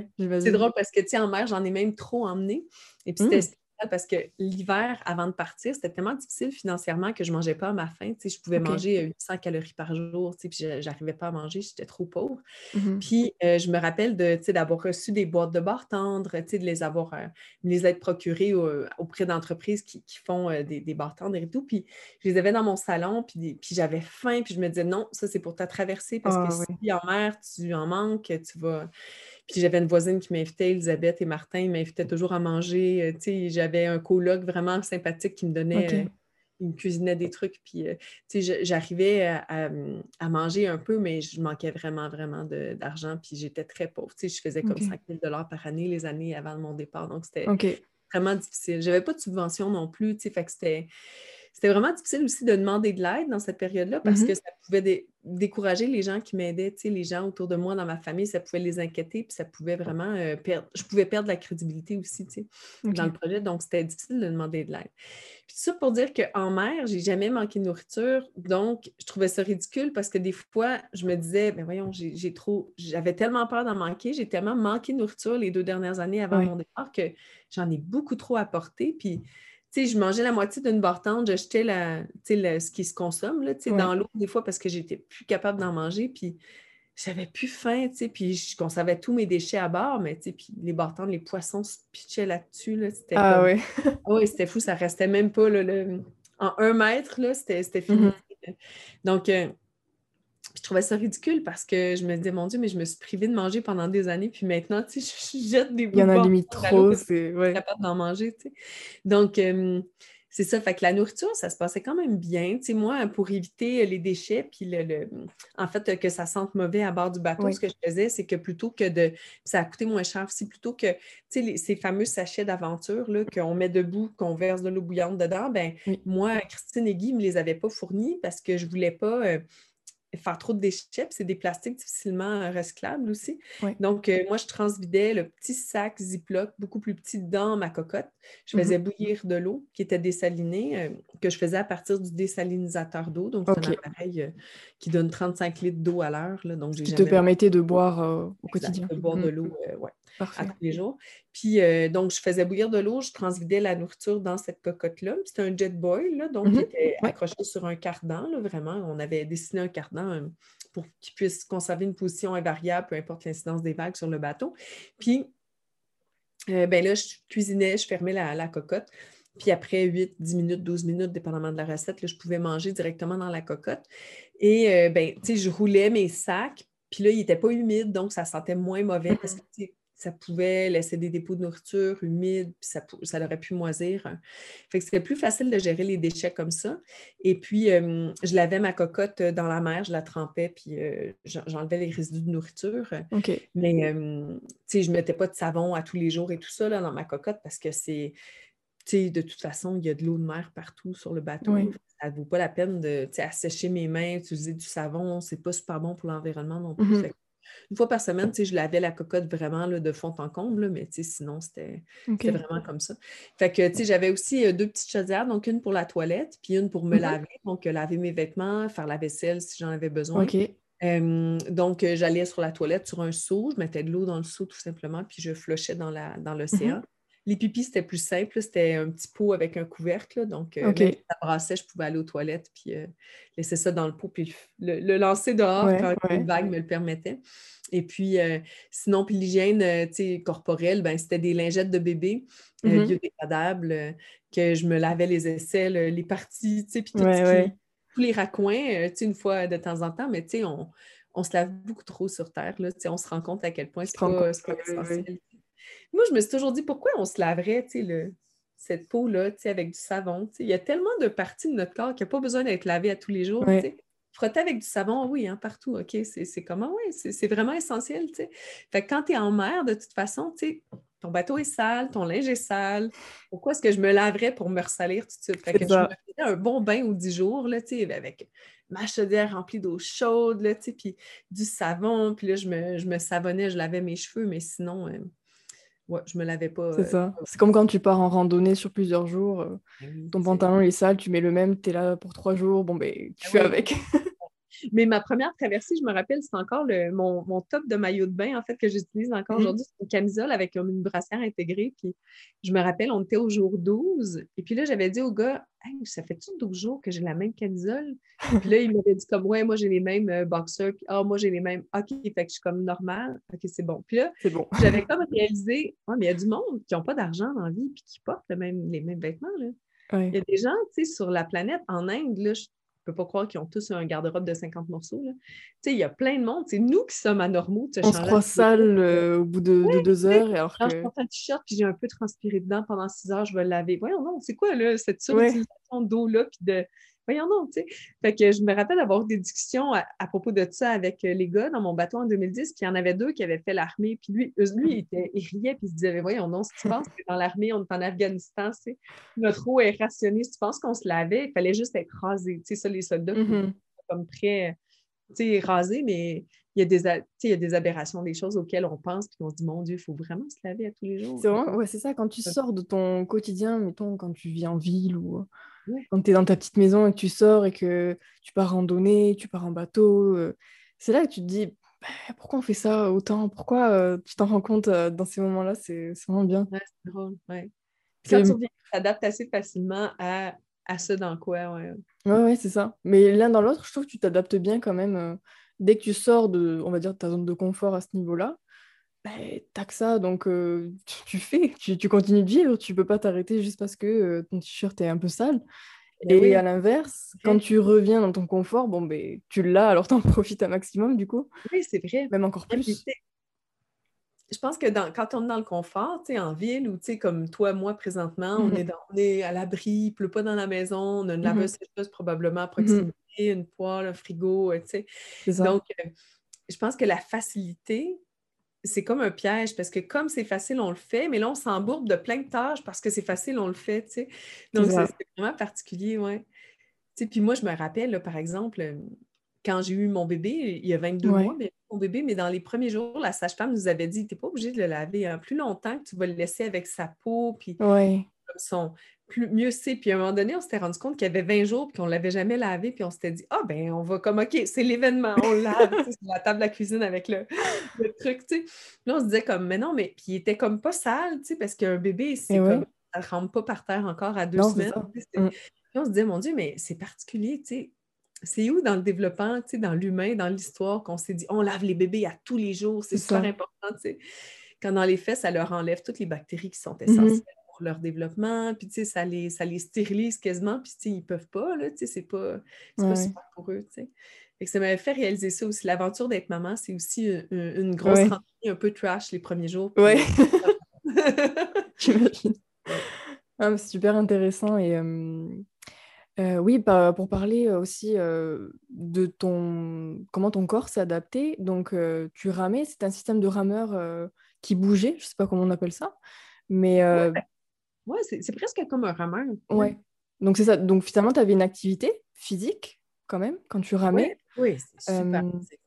donc, tu sais, j'ai l'impression qu'on peut s'imaginer que quand on est sur un bateau, on va, on va un peu manquer voilà, de, place pour marcher, pour euh, avoir les jambes actives. Euh, tu vois, comment, comment ton corps s'est adapté Est-ce que tu as senti des, euh, des choses que tu n'avais pas anticipées ou, Non, en fait, puis c'est drôle parce que je le savais à quel point ça pouvait être difficile euh, au niveau de l'équilibre, la nausée, tout ça. Puis ça s'est quand même bien placé euh, pour ça. Mais en 2010, quand je l'avais fait avec les gars, ben, c'était plus facile. Même si je ramais deux heures, je me reposais deux heures, je ramais deux heures, je me reposais deux heures parce que mmh il y avait une rigueur qui était obligatoire parce qu'on s'était mis une pression de le faire rapidement. C'était l'objectif. Puis à 6, il n'y a que trois places pour se reposer, puis trois places pour ramer. Donc, il faut que le bateau avance 24 heures sur 24. Donc, tout le monde le faisait. Donc, parce que tout le monde le faisait, c'était facile d'entrer dans la danse puis de le faire comme tout le monde. Mais, euh, puis aussi, là, tu me parlais aussi de, l'adaptation du corps. J'avais mmh été surprise de voir à quel point, mon Dieu, mais mon corps s'adapte super vite à lui demander une aussi grande charge de travail. Parce mmh que mon corps n'avait pas considérer, bien, je le savais que ça allait être difficile, mais je ne savais pas à quel point. ça, je pense qu'il faut le vivre, pour, pour faut l'expérimenter. Pour, euh, c'était la fatigue. En 2010, j'ai halluciné euh, plein de choses parce que je ne dormais pas assez. je dormais des 4 heures, 5 heures par jour parce que dans ton deux heures de repos, il faut que tu bouffes, il faut que tu écrives ton courriel, il faut que tu donnes une entrevue. Après ça, il faut que tu euh, refasses tes pansements parce que tu as des ampoules. Là, j'essaie de s'occuper des pansements des autres. Ah, tu t'en vas te coucher. Oh non, j'ai vu que tu fasses mon pansement. Puis donc, euh, c'était horrible à quel point j'avais pas assez dormi, puis j'avais eu des hallucinations visuelles, ah ah, c'était vraiment difficile. ah oui, à ce point, tu as été à ce point d'avoir. Euh, Chacun d'entre nous, on, a vécu ça. Puis je, je savais, pour, des, pour avoir suivi plusieurs navigateurs, par exemple, des Vendée Globistes, ceux qui font le Vendée Globe, j'avais entendu à un moment donné un gars qui avait dit ben voyons, il y a un chat avec moi sur le bateau. Puis c'était comme normal. Puis à un moment donné, ben, il, s'est bien reposé. Puis après, comme une bonne secousse, il a regardé par terre. Puis il a dit comme, mais pourquoi il y a de la bouffe par terre? Ah oui, j'ai nourri le chat hier, tu sais. Fait que hum, c'est dit, ah, OK, fait que j'étais vraiment. Puis quand tu hallucines, c'est tout à fait normal ce que tu vois. Donc, euh, moi, je me rappelle, tu sais, d'avoir entendu des chiens de traîneau, puis que on se faisait dépasser par des, courses de chiens de traîneau autour de nous. Puis je racontais aux gars, ils nous dépassent, vite, il faut aller plus vite. Puis les autres disaient, ben voyons, de quoi elle parle? Puis je parlais en français, puis les autres ne parlaient pas français, puis ils disaient, mais de quoi elle parle? Puis là, je prenais mes, jumelles, puis je regardais à l'horizon, puis je disais, non, ils sont là, il faut les dépasser. Puis là, ben, ils m'ont comme calmé, ils m'ont dit comme, OK, euh, je pense qu'il faut que tu dormes. Les prochaines deux heures, tu vas vraiment te reposer. Puis on a tous eu nos moments comme ça où est-ce qu'on euh, était persuadés de voir quelque chose. Donc, moi, je pense que ça explique beaucoup de dispersion en mer aussi. Des, mmh. des, gens qui vont dire Ah, il y a une terre là, puis qui saute dans l'eau pour nager. Là, je suis persuadée que ça explique plusieurs euh, dispersions. Quand ça arrive, tu es persuadé. Moi, là, j'entendais vraiment les chiens, puis ça me réveillait. Là, puis, mmh. si euh, les chiens avaient été à côté du bateau, je, serais sortie pour les flatter ou pour. C'était vraiment impressionnant. Donc, ça, mon corps, c'est jamais. Ça, c'est vraiment. Euh, je me suis. J'étais pas adaptée au manque de sommeil. Mais dans ma première traversée en solo, euh, la première, première aventure en solo que j'avais fait, c'était neuf jours euh, entre la Gaspésie et les îles de la Madeleine. Et là, j'ai pu dormir. Et euh, ensuite, l'autre traversée, c'était la traversée de, 129 jours. Et là, je n'ai pas eu d'hallucination, mais ce à quoi mon corps ne s'est jamais vraiment adapté, c'était plus d'être enfermé longtemps. Mmh ramer des bonnes quantités d'heures. On oublie que notre corps est dessiné pour le mouvement mais on n'est pas destiné pour ne pas bouger. Si on mmh avait été destiné pour ne pas bouger, on aurait eu un cœur comme une marmotte qui, euh, qui bat ses battements cardiaques tout l'hiver, puis qui réduit. Euh, il, y a plein d'animaux qui sont faits pour ne pas bouger tout l'hiver, mais on n'a pas cette physionomie-là. Donc, euh, pendant des tempêtes, là, oh mon Dieu, d'être attaché à ma cabine avec mon casque, mon ordinateur portable attaché sur moi, mal au cou, j'essayais de me faire des coussins, j'essayais de travailler. C'était horrible à quel point j'avais des courbatures, j'avais les coudes enflés parce que j'étais trop souvent sur les coudes dans ma cabine. Ah oui. mon corps n'est pas fait pour ça. Donc mm. ça, m'adapter à l'immobilité puis au confinement dans mon habitacle, ça, c'était vraiment plus difficile que de m'adapter à 18 h, 10 h, 8 h, 7 h de rame, plusieurs jours de suite. Ah, tu as mieux vécu finalement le, la, charge de mouvement plutôt que l'immobilisation. Exact. Ah, c'est intéressant. Ok. Et on a parlé voilà, de tout ce qui était les peurs, le risque, mais on va parler aussi des moments forts, tant on va dire positifs que négatifs, même si on peut les qualifier d'autres façons. Mais je sais que tu as croisé le Queen Mary 2. Oui. Est-ce que tu peux nous en parler un petit peu? Oui, ça, c'était super. Euh, en fait, c'était.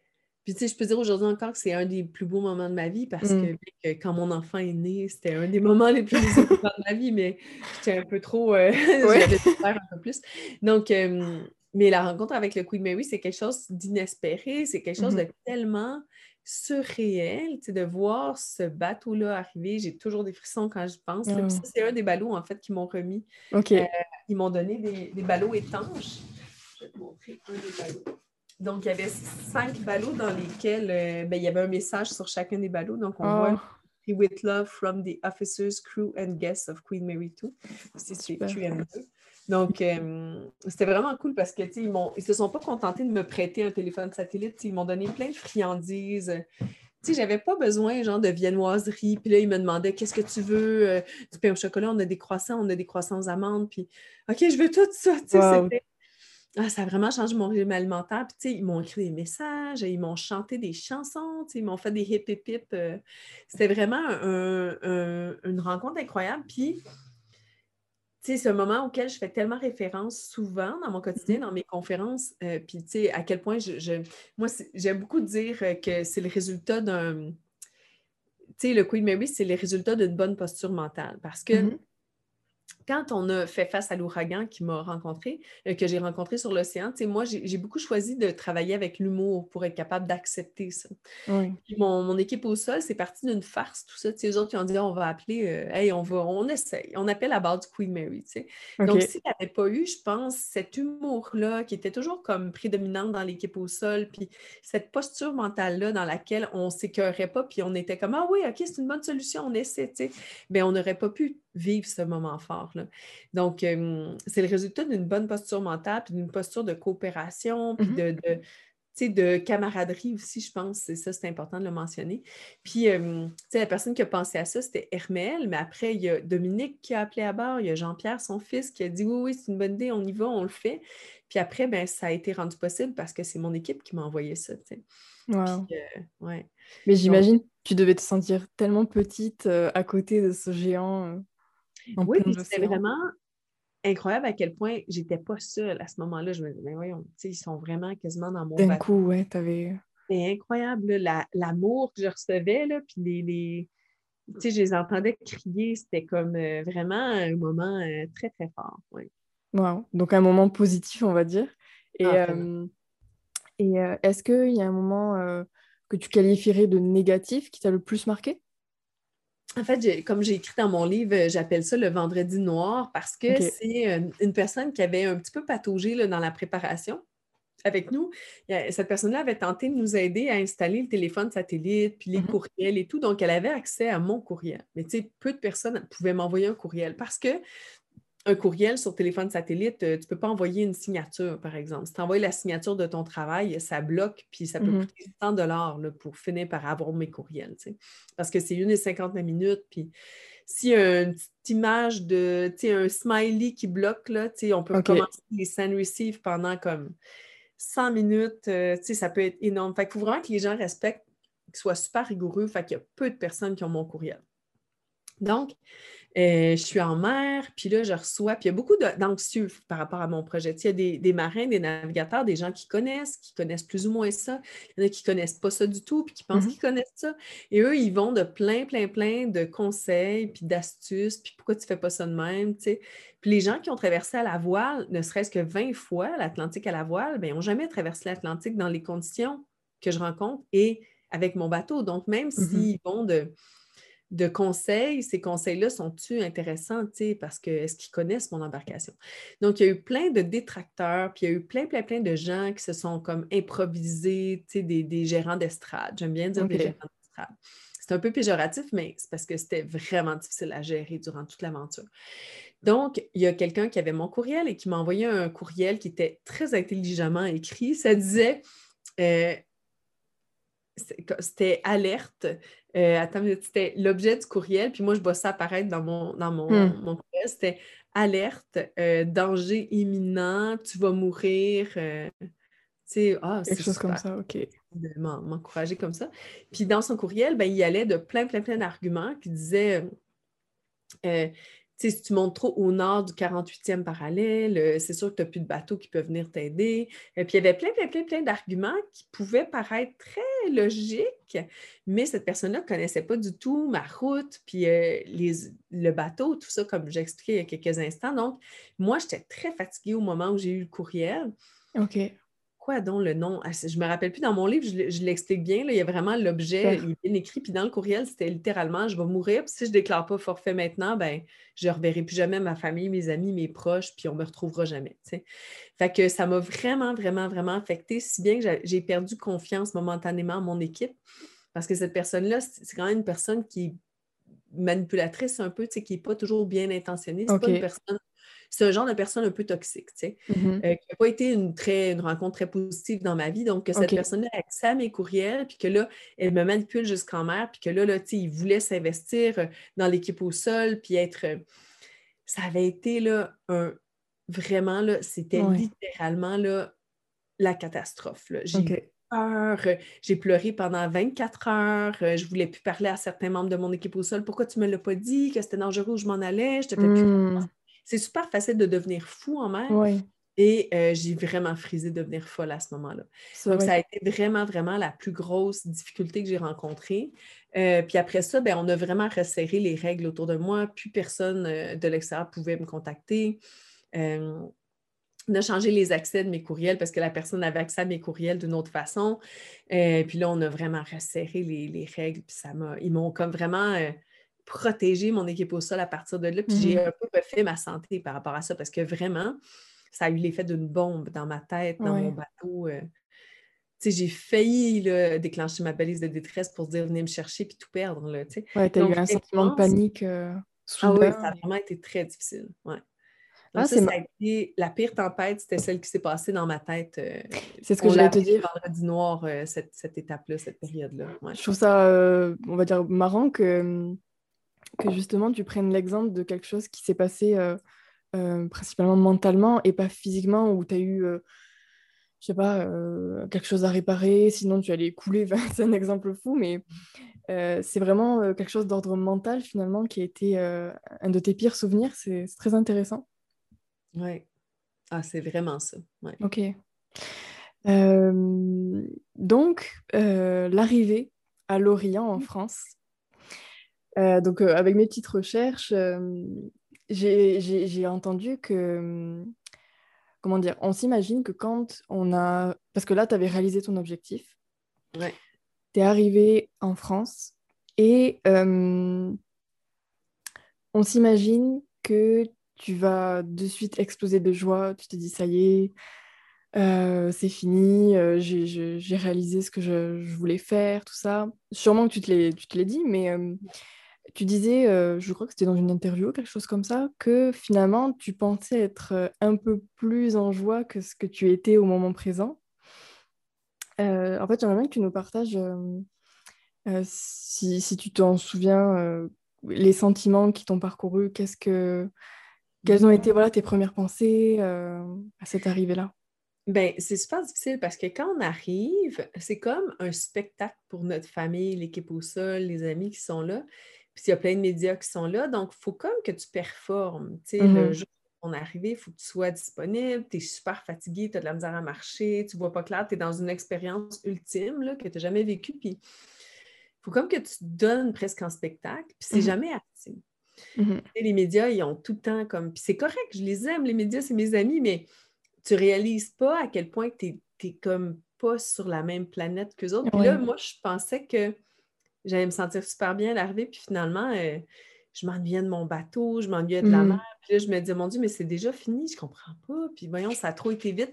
C'était comme si j'étais dans un rêve, là. C'est super foggy, en fait. Là. C'est, comme si tu regardais un film quand tu vis Puis tu n'as pas, t'as plus de liberté. Il n'y a plus aucune liberté. Donc, je pense que ce qui est difficile à, vivre, c'est le clutch entre l'ultime liberté, je fais quelque chose, personne ne me voit, je n'ai pas besoin de le dire à personne, je rame deux heures, je rame trois heures, je regarde le coucher de soleil et tout. Chaque moment, c'est toi qui dirige, c'est toi qui mm-hmm. mène la danse, tu mènes le bal, puis là, tu arrives. Et là, tu le dois, cette arrivée-là, à tout le monde qui sont là pour venir te voir arriver. Aux médias qui donnent du temps d'antenne. Euh, il y en a plein. J'ai fait 36 heures d'entrevue. 36 heures. Donc, tu as eu une certaine pression euh, de tes proches, médiatiques.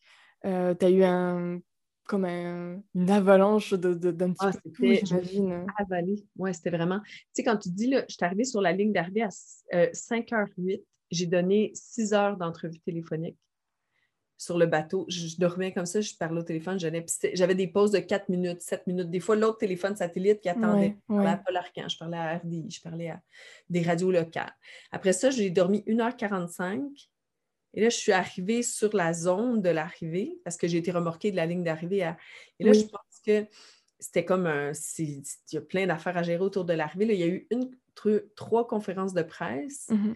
Là, j'ai parlé à mes proches et tout ça, on a comme un peu célébré ensemble et tout. Puis après ça, j'ai recommencé mes entrevues le lendemain matin, comme à 8 heures. J'avais dormi 45 minutes. Oui. Alors, en 48 heures, je pense que j'avais dormi 2h15.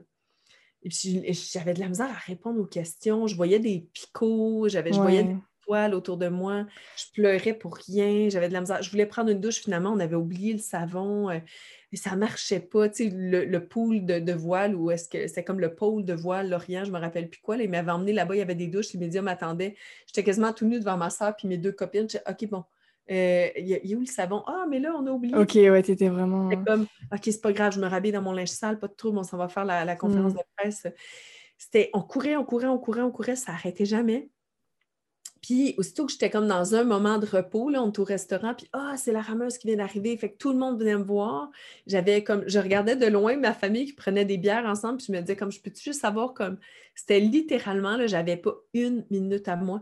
Fait que je me sentais comme dépossédée de ma personne. ça, ça a été vraiment extrêmement difficile. Je comprends. Mais est-ce que c'était comme une obligation de répondre à tous ces médias directement euh, dès ton arrivée, ou est-ce que. Euh, comme ça va de soi. Tu ne peux pas vraiment dire non parce que toi, tu as 125 000 Canadiens en dette. Oui. si tu ne donnes pas de la visibilité à tes partenaires, si tu ne sais pas quand est-ce que la personne qui t'embauche pour une conférence, elle va t'écouter à la aux nouvelles, à la. Puis comment tu fais pour dire Ah, Radio-Canada, non, là, on vous en a assez donné. Tu ah, RDS, c'est correct. Non. Puis telle radio à Lorient, tu sais, j'ai payé des, des personnes, des personnes pour faire les, la presse, les médias. Donc, eux autres sont contents quand il y a un résultat. Donc, je leur ai demandé d'envoyer des communiqués de presse. Donc, après ça, je ne peux pas leur dire Ah, allez, mm. puis, tu sais, c'est fou tu joues la game. Là, oui, c'est obligatoire. C'est obligatoire. C'est comme un Olympien qui va aux Olympiques, qui fait sa descente, qui gagne la médaille d'or, puis qui envoie chier les médias après. Oui, j'étais super curieuse de ce côté-là, de savoir comment. Euh, c'est comme inconcevable. Tu sais, c'est fait que tu dois, mmh. tu dois danser avec ça, tu es obligé. Tu ne peux pas comme dire Ah non, mais là, si tu, ça ne me tente plus.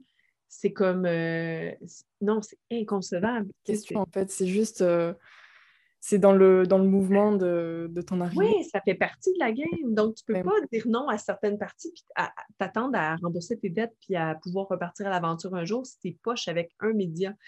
Puis c'est un peu comme un bon resto. Hein? Un bon resto, tu y vas, tu en parles à 10 personnes. Si tu as aimé ça, tu en parles à quelques personnes. Puis si tu n'as pas aimé ça, tu en parles à 100 personnes. Mm-hmm. Donc, euh, si tu crées une mauvaise expérience à un média, je pense que il faut vraiment que ce soit une bonne expérience de travailler avec toi.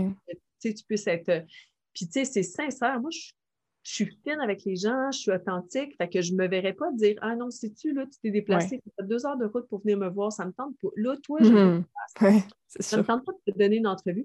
Tu sais, moi, je reconnais tout le travail que ces gens-là ont mm. fait aussi, fait que ça irait contre ma propre nature de dire non.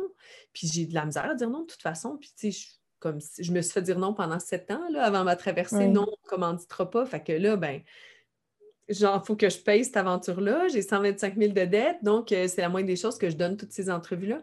Donc, c'est super difficile à faire. Puis après ça, tu as ta famille qui est là. OK, as-tu fini là, tes entrevues? On est venu pour te voir. Il y a plusieurs. On pose avec ça aussi mm. la demande puis l'impossibilité de, de causer des refus. Puis, donc, c'est ça la difficulté d'une arrivée.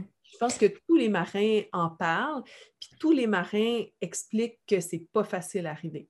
Puis moi, je me dis, oui, oui, bien voyons, non, ça doit être super le fun d'arriver, tu, tu dois te sentir comme une vedette rock. Et non, non, c'est vraiment pas le fun. C'est vraiment, vraiment pas le fun.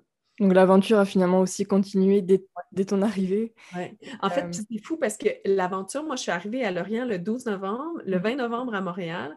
Et j'ai eu quelques journées de congé dans le temps des fêtes et les premiers cinq jours de congé de suite, c'était le 5 août.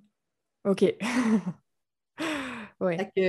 L'arrivée, l'aventure de l'arrivée, ça a duré deux ans sans arrêt. OK. Les conférences, les médias. Les... Fait que je me disais toujours, ah, mais je vais toutes les accepter, les demandes de conférences, parce que ça ne durera pas. Tu sais, je ne vais pas faire ça. Oui, c'est ça. Donc, c'est encore frais. Oui, c'est ça. Je vais le prendre parce qu'il faut que je rembourse mes dettes. Il faut vraiment que je paye mes dettes. ce côté, OK. Oui, mm. puis là, j'ai écrit mon livre, je me suis pas reposée. Après ça, c'était le lancement de livre, la tournée de livre, la tournée des écoles. OK, on fait une tournée média pour le livre, blablabla. Ça a été là, incroyable, vraiment. C'est super intéressant, ça m'emmène à plusieurs euh, points que je voulais aborder. Euh, déjà, ben voilà, il y a bien un moment où tu t'es retrouvée seule, hors de ton bateau. Euh, physiquement et mentalement, comment tu as géré ça? quand je me suis retrouvée seule, mm. seule, après mon arrivée? Oui, oui mettons physiquement euh, euh, d'être sur la terre ferme, de, de rebouger, marcher, et puis mentalement, j'imagine qu'on ben, tu, as eu l'installation d'habitudes, de, de, réflexes, etc. Comment, comment ça s'est passé pour toi? Ben, c'est sûr que, tu sais, aussitôt que tu arrives sur la terre ferme, tu es, hyper vigilant. Tu sais, c'est de la survigilance, parce que tu es dans un milieu hostile pendant, ben, hostile, c'est pas un milieu de guerre, mais tu sais, c'est un milieu hostile à la vie. Donc, si tu vois quelqu'un bouger rapidement près de toi, tu es toujours comme en. Voyons. es un peu en. Est-ce que tu étais un peu comme. Euh... Oh, j'ai pas le terme exact, mais un peu en mode animal. Tu sais, un peu euh, dans ton instinct. oui, tu es super furtif. Là. Tu sais, mm. comment il y a quelqu'un qui se lève, pourquoi? Puis il y a un bruit d'une chaise qui se lève au restaurant, tu sais, le bruit d'une chaise qui recule. Voyons, si j'étais plus seule aussi, physiquement. Ben oui, j'étais toute seule pendant des, mois. Donc, euh, ça, c'était difficile. Donc, réapprendre à vivre avec beaucoup de mouvements autour de moi. Euh, puis la solitude, moi, je me sentais très vulnérable quand j'étais seule, par exemple, dans la maison qu'on avait louée, ma soeur était dans la douche, peu importe, ma mère était partie euh, faire sécher les vêtements dehors. Ou, euh, mm-hmm. Je me disais, oh mon Dieu, mais il n'y a personne à côté de moi pour m'aider à marcher. C'est vraiment comme, papa, tu peux-tu venir? Tu sais, je me sentais hyper vulnérable. J'ai été toute seule trois jours pour reprendre mes esprits. Puis finalement, ce trois jours-là, il n'a pas été super...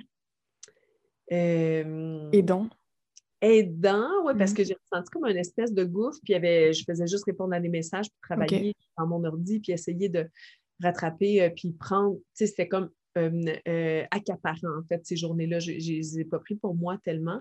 Puis après, ben, j'étais seule à Paris quelques jours, puis euh, ça, c'était encore la même chose. Je me sentais vraiment vulnérable dans, sur un quai de, j'imagine même pas. train avec plein de monde ouais. moi parce que je suis tombée en, essayant de courir pour euh, pas rater un, train, un transfert. Les gens, ils m'ont presque marché dessus. je me disais, on est vraiment en danger à Paris, sur un... mais en mer, on est en danger. Du coup, tu avais la difficulté avec tes jambes à, marcher, courir un peu Oui, c'est normal. Oui, oui, c'est ça. Il y avait plusieurs muscles qui étaient atrophiés. Fait que, les muscles, tu sais que c'est correct. Ça fait partie de la game de, de ramer longtemps comme ça, puis de ne pas marcher aussi, souvent. Il y a plein de rameurs qui font plein d'exercices en mer, mais moi, ça m'a donné comme un exutoire, sérieusement, d'avoir mal aux jambes parce que je pleurais parce que c'était fini, puis j'avais de la peine, puis je mettais tout ça sur le dos de mes jambes. Fait ça m'a mmh. vraiment aidé à. Ouais, je comprends. Cette douleur-là que j'avais m'a comme aidé à canaliser mon énergie, ma tristesse et tout. Fait que moi, ça a été comme un, même un salut d'avoir mal aux jambes. OK. Ouais il y a des rameurs qui sont Ah non, moi j'ai fait plein d'exercices sur mon bateau, j'ai pu prendre mes enfants puis euh, faire un jogging le lendemain. Ah oui, ben c'est bien bon pour toi, mais moi, je l'ai vu. Chacun son expérience, euh, c'est ça. Avec tout ce qui m'est arrivé en mer, j'aurais pas pu faire des petits exercices de. Non. Tu sais, je me suis pas. Euh, ouais, je me suis pas. Moi, moi je, croyais que c'était vraiment comme un passage obligé, puis c'est bien correct comment mmh. Et pour parler de ton bateau, qu'est-ce qu'il est devenu après? Et même aujourd'hui? Non.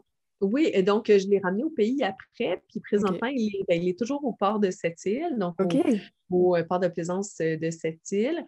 Euh, je trouve ça super cool parce qu'ils l'ont acheté en voulant vraiment conserver ma traversée authentique, vraiment tel que le bateau tel qu'il était quand il est arrivé à Lorient. Et puis quand on y va, ben, on peut le visiter. Ben, c'est sûr qu'avec la COVID, ça, a été interdit d'accès durant plusieurs mois, mais après, euh, les gens vont pouvoir y, réaccéder. Ah, il existe toujours, on peut le voir, euh, c'est ça. Ah, c'est chouette. moi, j'ai même un accès privilégié. Je peux aller voir les, les webcams, les petites caméras, puis je peux voir comment il... Voir s'il va bien. oui, c'est cool. Ouais. Et euh, j'ai une autre question aussi qui m'intéresse énormément, c'est... mais voilà, tu as, vécu mentalement, physiquement tu as traversé différentes étapes, différentes difficultés, et j'imagine que derrière, tu as eu, on va dire, des bénéfices personnels. par exemple, de la confiance en soi, voilà, ce genre de, choses. Est-ce que encore aujourd'hui, tu tires des, des leçons? Est-ce que tu gardes encore les bénéfices aujourd'hui, quelques années après l'avoir fait? Voilà. Ben oui, parce que, tu sais, moi, je pense que c'est ça te transforme euh, profondément, mais même pas l'expérience de la traversée, mais l'expérience de la préparation, l'expérience de bûcher fort pour vouloir faire quelque chose. Si mm-hmm. je mis la même énergie dans des études, j'aurais un doctorat. J'ai travaillé tellement fort pour cette traversée-là. Hein. Donc, euh, tu sais, toute l'énergie que j'y mettais, puis tout ce que j'ai appris dans cette préparation-là m'a transformé autant que la traversée en tant que telle. Puis, euh, mm-hmm. Donc, je pense que oui, ça m'a changé à jamais, puis ça m'a fait évoluer d'une certaine façon. OK. Parce que du coup, ça m'amène au sujet, euh, parce qu'aujourd'hui, tu es conférencière. Oui. Voilà. C'est pas mal le seul. j'écris aussi ici et là des fois des articles, des trucs comme ça, mais mhm. je peux dire que je suis auteur parce que bon, j'ai un autre livre euh, que je vais écrire dans les prochains mois, mais mon livre qui est, juste là, là Dépasser l'horizon. Ça, c'est mon livre, euh, Dépasser l'horizon. Alors, euh, voilà. Puis je l'ai réédité en 2018. Euh, en 2018, pendant que j'étais enceinte de mon garçon. Donc, j'ai ajouté même des chapitres pour parler de l'arrivée, pour parler de après l'aventure. Donc, euh, j'écris, je fais beaucoup de conférences, toutes sortes de services aussi que je fais pour des cégeps, des écoles secondaires. On prépare plein de projets en communication aussi. Donc, il y a plein de choses qui s'en viennent. Puis, et est-ce que c'était quelque chose que, mmh, que tu avais envisagé avant de faire ta traversée ou est-ce que ça, justement c'était venu en faisant ça de par la suite en faire euh, ton activité principale, de, d'inspirer, de faire des conférences euh, Parce que tu parles beaucoup de choses euh, liées au développement personnel. Est-ce que c'était quelque chose que tu avais planifié ou c'était venu naturellement comme ça? Ben, moi, je me disais, au départ, je voulais finir mon bac en communication. Donc, je voulais revenir puis aller finir mon bac après deux ans. Peut-être que ça m'aurait donné l'occasion de retourner à l'Université de Montréal puisque j'avais commencé un bac en 2007-2008. Donc, j'avais fait mon cégep à l'université et tout. Donc, tu sais, j'avais envisagé pouvoir rembourser ma traversée avec mes conférences, mais je n'avais pas puis j'avais commencé déjà comme conférencière en 2009. Donc, avant ma première aventure, j'ai commencé. Je ne peux pas vraiment dire que j'étais conférencière, mais j'en avais 225 de fait avant ma traversée. OK. Donc, c'est quand même une quantité euh, assez, euh, assez impressionnante pour une fille qui n'avait pas encore fait un, exploit de ce genre-là, ben, qui avait fait d'autres aventures préparatoires, c'est sûr. Donc, je savais que pour moi, ben, c'était probablement un beau métier que je pourrais faire pendant des années, mais je ne savais pas que j'allais aimer ça autant. OK.